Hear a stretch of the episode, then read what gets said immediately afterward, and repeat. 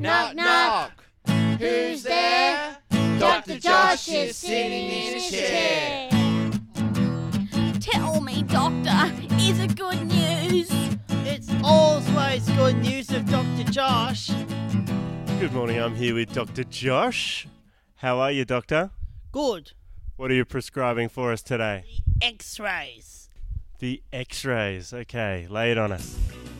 In the eighteen hundreds, a scientist invented rays that can go through your skin and take pictures of your insides. The scientists used the rays to take a picture of the insides of his wife's hand.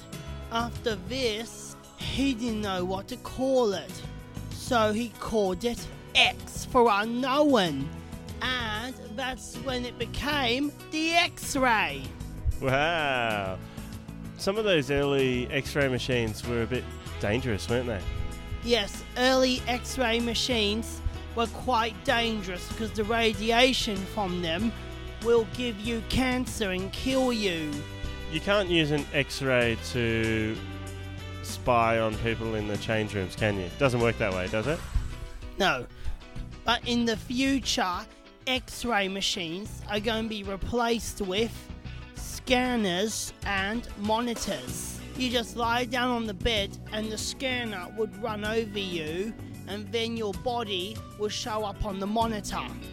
And no cancer or nothing? No. That sounds like an improvement to me. And the operating theatres are going to be replaced with robots and the receptionist desks are going to be replaced with computers. Uh-oh, sounds like Doctor Josh might be out of the job. Welcome to the hospitals of the future. I'm Doctor Josh. Okay, terrific. Thanks for that, Josh.